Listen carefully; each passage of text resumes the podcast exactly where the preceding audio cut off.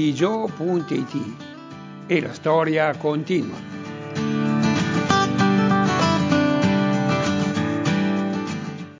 I mestieri di una volta e la voce del padrone.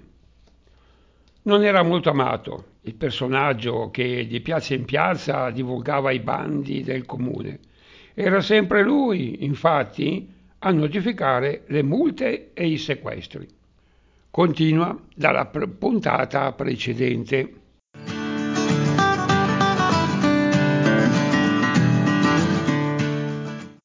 Ed erano anche più pagati i banditori.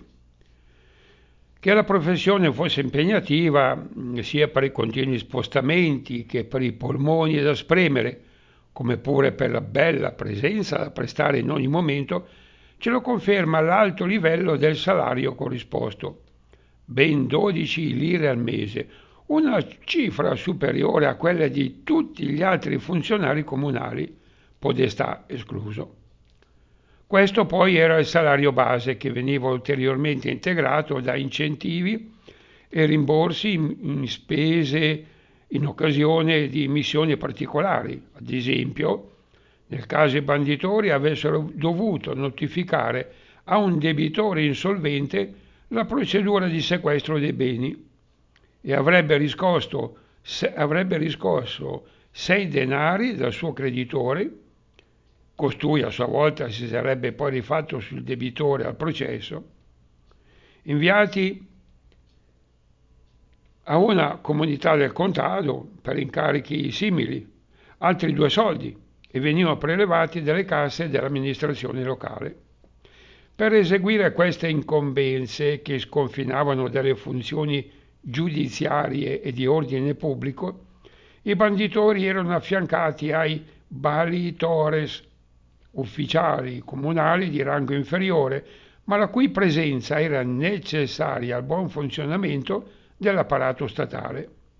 Costoro completavano il quadro del personale preposto ai rapporti dell'amministrazione con i cittadini. Ad Arezzo essi erano in numero di 100, cioè 25 per quartiere, scelti uno per uno durante la seduta del governo dopo aver sentito il parere di due ex baritori. Anch'essi portavano un segno distintivo, un cappello di panno di colore bianco e rosso fornito dal comune. Il loro compito specifico era quello di scortare il banditore nelle missioni che comportavano un sequestro di beni per morosità o debiti, eseguendo materialmente la spiacevole incombenza dopo che era stato letto il decreto. Il priore, cioè il capo dei balitori, sceglieva quelli che dovevano andare in missione e consegnava loro uno scritto contenente gli ordini e le modalità di esecuzione. Ma oltre a questa, i balitores avevano anche altre mansioni, sempre in funzione di raccordo tra la periferia e il centro amministrativo, come il recapito delle denunce presentate dagli abitanti del contado ai tribunali cittadini.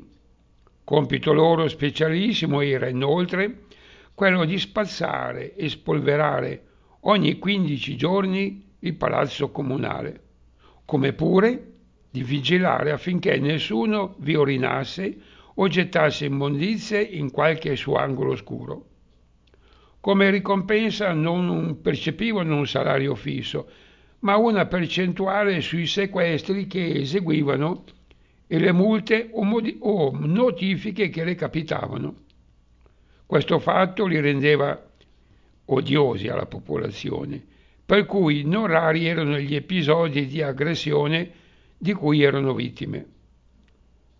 Questo clima di rancore che li circondava era dovuto anche a casi di vera e propria estorsione, ai quali i balitori si lasciavano andare sfruttando la loro posizione. I numerosi richiami a questo riguardo contenuti nella normativa ci dicono che tale pratica doveva essere tutt'altro che rara.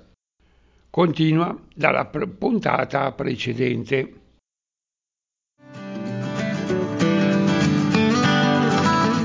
www.redigio.it e la storia continua.